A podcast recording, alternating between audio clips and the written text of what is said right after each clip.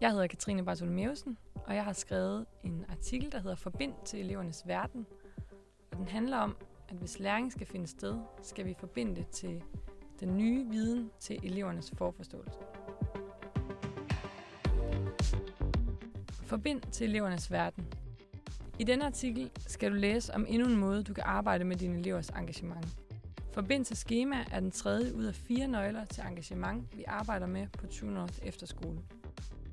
Til at begynde den artikel vil jeg ikke komme med et eksempel eller en anekdote med, du kender det nok, når jeg vil helt ubeskeden starte med at præsentere et grundlæggende faktum om læring. Hvis læring skal finde sted, skal vi forbinde det nye til elevernes forforståelse.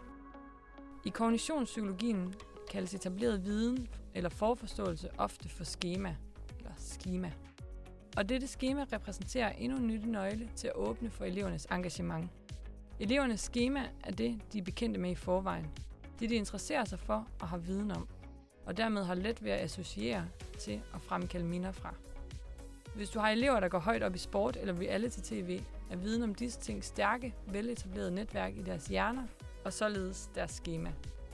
En af de mest effektive måder at øge sine elevers engagement er at finde måder, hvorpå man kan forbinde sin undervisning til noget, de kender i forvejen, og helst noget, der interesserer dem. Det er det, der ofte kaldes forforståelse. Jo mere vi kan lykkes med at forbinde til elevernes verden, jo mere engageret vil eleverne være. Og hvordan kan det så se ud i klasseværelset? I dansk i 9. klasse har vi om det moderne gennembrud, nærmere bestemt sædelighedsfejden. Og for de få, der har glemt, hvad den strid handler om, så er der tale om debatten om kvinders rettigheder i slutningen af det 19. århundrede. Det er selvfølgelig i sig selv pigerne, men hvis det virkelig skal få de 15-16-årige ud på kanten af stolen, er det nødvendigt at gøre det relevant ved at trække på viden og oplevelser fra deres verden. Det vil være oplagt at trække tråde til nutidens MeToo-bevægelse og eksempelvis se Sofie Lindes åbningstale ved Zulu Comedy Awards eller Tessas nytårstale i Deadline. Begge eksempler giver indblik i, hvordan unge kvinder i dag kæmper for at få lige rettigheder med mænd på forskellige vis, og på forskellige vis oplever at blive sat i anden række med hensyn til løn og ansættelser.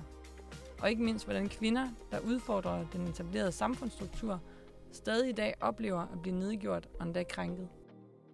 De fleste teenagere kender til debatten i samtiden, men det er sandsynligt, at netop dette eksempel vil gå stærkest ind hos pigerne. Det kan være vanskeligt at finde eksempler, som rammer hele klassen hver gang, men det er heller ikke en forudsætning for at lykkes med at forbinde til schema. Ofte vil vi se, at engagementet vil smitte, hvis en stor del af klassen er fanget af emnet. Det er blot vigtigt at sørge for, at der er afveksling, så det ikke altid er én gruppe, der bliver til gode set, fordi de netop har samme interesser eller deler et vidensfællesskab med dig. Denne nøgle til engagement er ikke den dybe tallerken, der netop er blevet opfundet. Det er nok heller ikke et nyt koncept for dig. Du har sikkert brugt det mange gange i din undervisning, og det er garanteret også noget, der er blevet brugt, dengang du selv gik i skole. Tænk tilbage på matematik i de små klasser, hvor du lærte om krokodillemunden, der spiser det største tal. I det øjeblik, din lærer bad dig om at tænke på en krokodillemund, skete der en forbindelse, hvor din hjerne automatisk brugte kapacitet fra din eksisterende børneviden om store farlige krokodiller. Det er med andre ord ikke breaking news, at vi skal forbinde til elevernes verden. Derfor kan det alligevel være nyttigt at genopfriske, hvordan vi bruger strategien klogt, så vi sikrer læring og ikke bare kommer til at snakke om krokodiller i matematiktimen.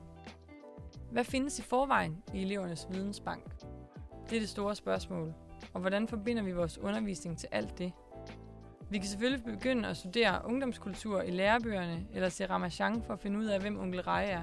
Men det er en umulig opgave at følge med i, for det er ingen hemmelighed, at det, der er varmt lige nu, helt sikkert er totalt cringe om et halvt år.